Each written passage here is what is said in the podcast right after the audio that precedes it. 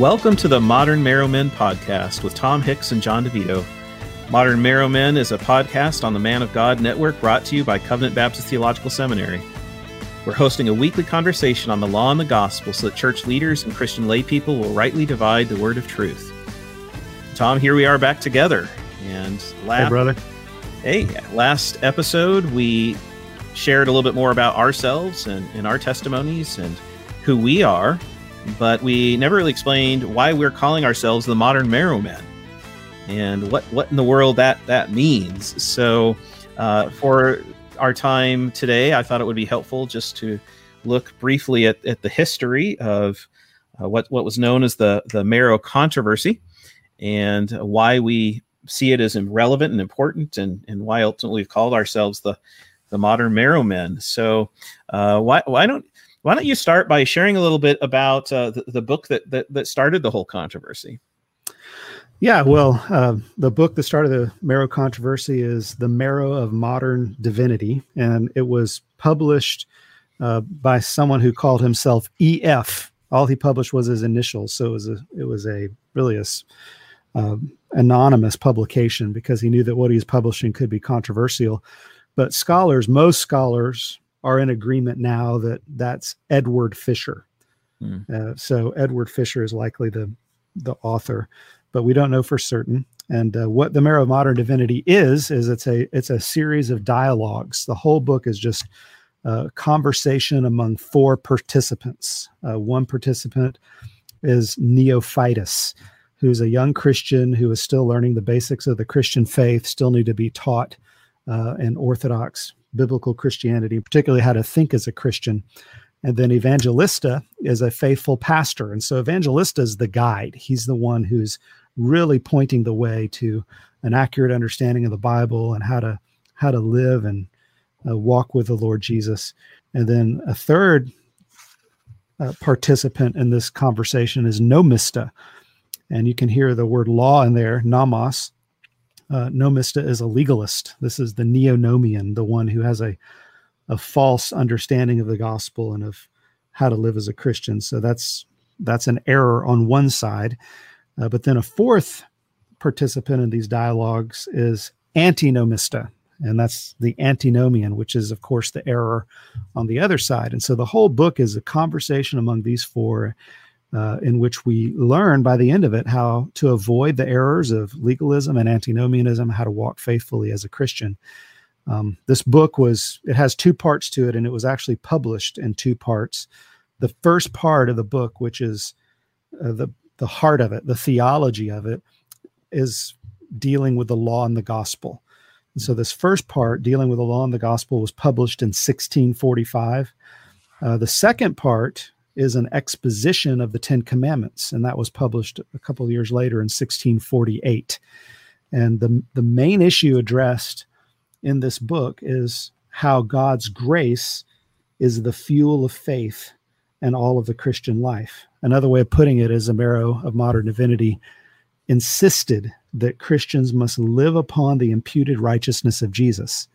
Mm. And so it's very centered on an understanding that Christ has accomplished all in history to satisfy God's justice, and that nothing we do as Christians should be legally motivated.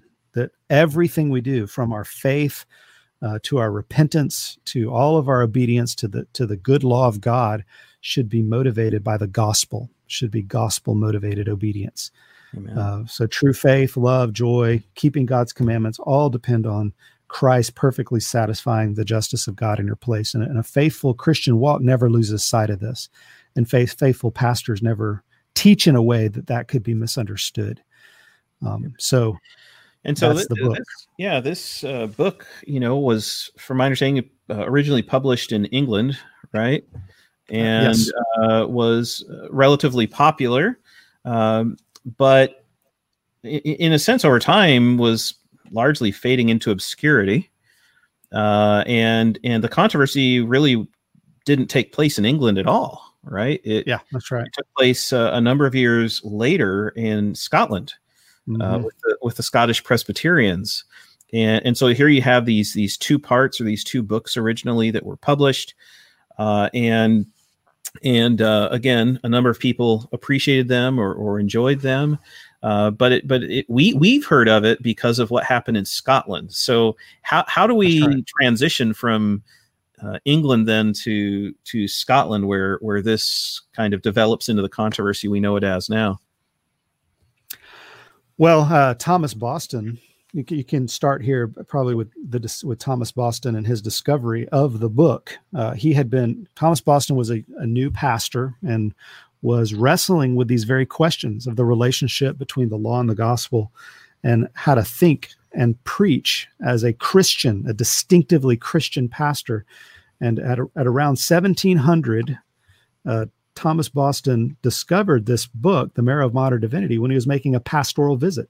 So he came and he was visiting, as he typically did, in one of the homes of his parishioners, and he saw sitting on the windowsill uh, the Marrow of Modern Divinity, and he picked it up and he he read it and he he loved it, and he found that this book answered many of the difficult questions he hadn't resolved yet about law and gospel. Uh, and so, after Thomas Boston had discovered this book, he began to imbibe its theology because he found it taught in the scriptures.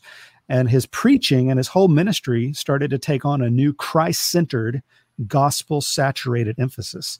Mm. Uh, Sinclair Ferguson talks about it as a, as a gracious tincture, that there is a new flavor of his preaching, which wasn't harsh or, or, or even intellectual or callous uh, it, it, was it was a gracious, joy-filled, loving mode of preaching uh, mm-hmm. as a result of this. And so Thomas Boston got a hold of it, and uh, and then the controversy took off from there. Do you want to continue and talk about it, or do you want me to? Well, of course, uh, Thomas Boston, having appreciated th- this this book so much, right? Uh, mm-hmm. I mean, he starts uh, talking about it with others there in in the presbytery, and you you have others who start to um, also appreciate it and and uh, start to uh, preach and teach in light of the truths uh, that are taught. Uh, but from from my understanding, you you come to the point where there's the controversy over a a creed. Yes, was to be said over um, in order to minister there in the church, uh, and and so the creed uh, was to say, I believe that it is not sound and orthodox to teach that we forsake sin in order to our coming to Christ. Right. So right. that's the statement, right? I'll say it again. I believe that it is not sound and orthodox to teach that we forsake sin in order to our coming to Christ.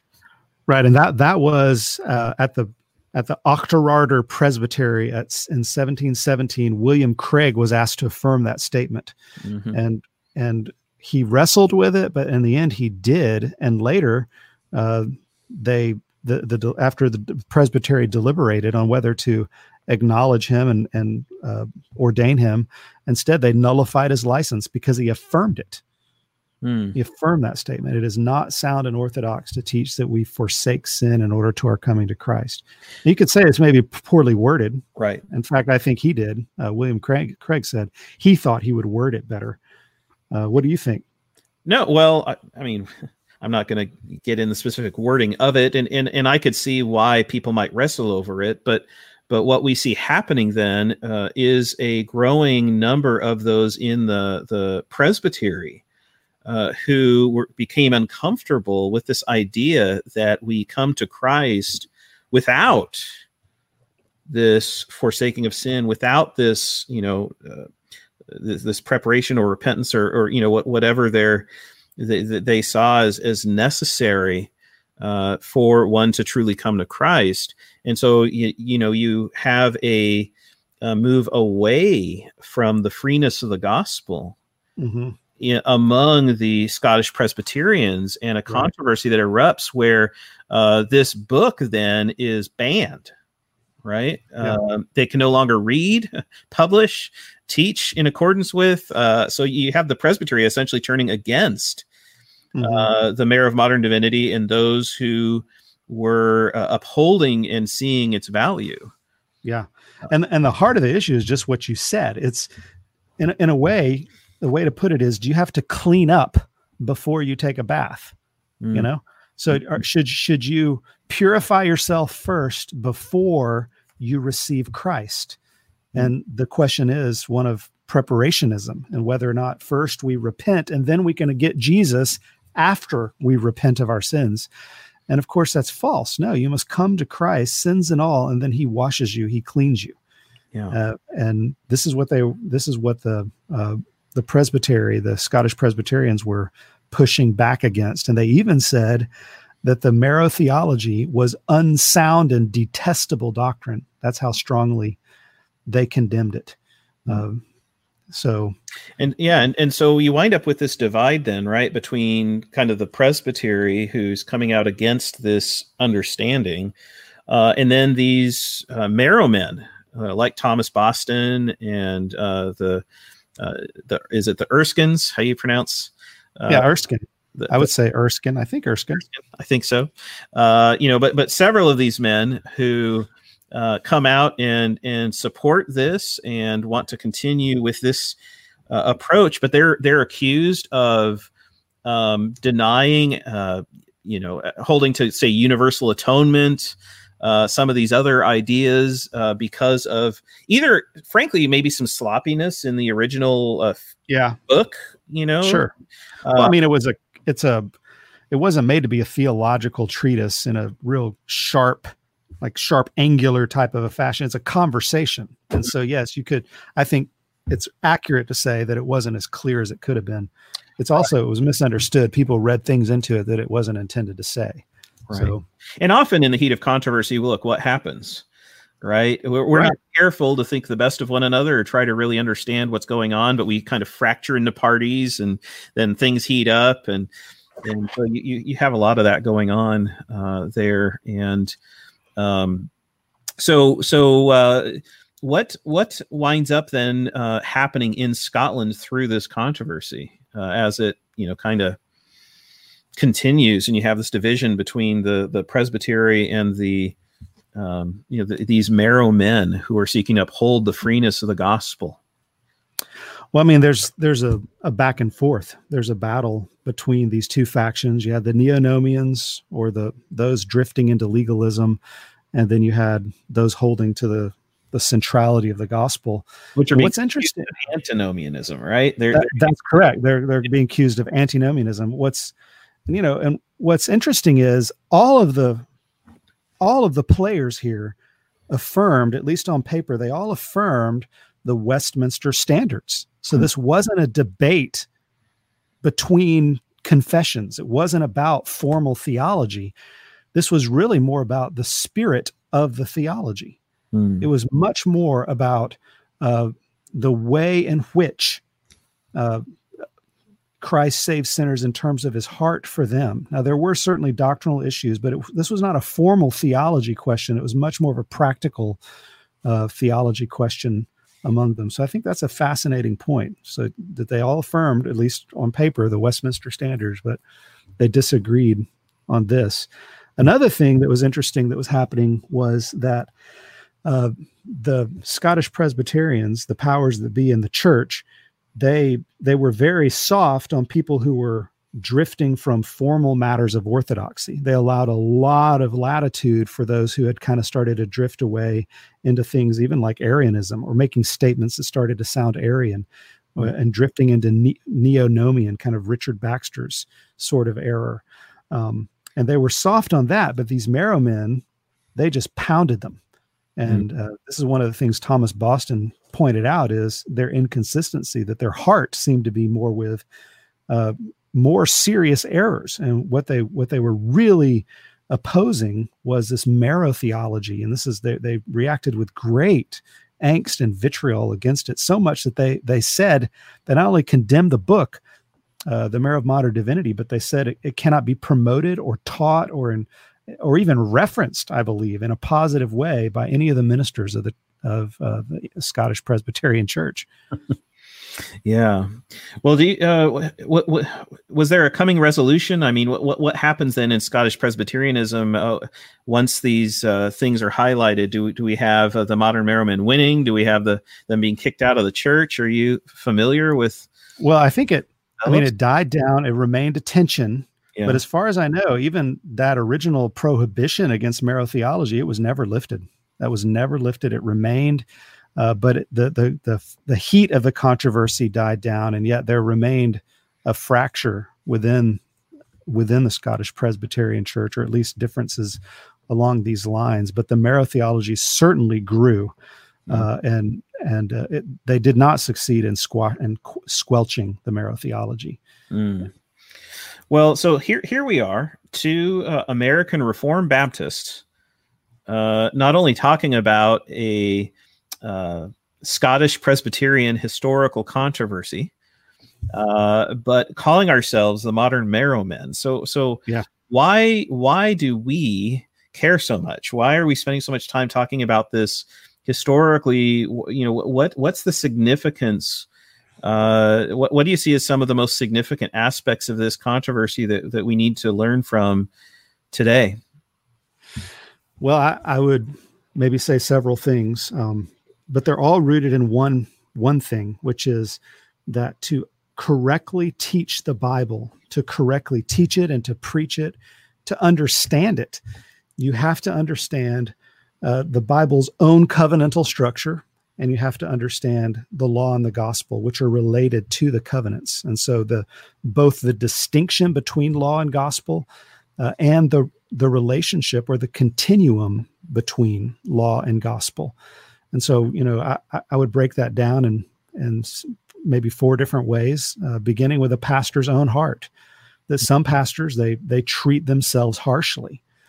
You know, they're they're really rough on their own souls. But what they need to do, what pastors need to learn to do, is to believe the love of Christ for them, which isn't just some nebulous idea of love, but that the love of Christ is that He died for their sins. Mm-hmm. He clothes them in His righteousness and uh, strengthens them so that they can live as pastors even as weak men, imperfect men who are ministering to others.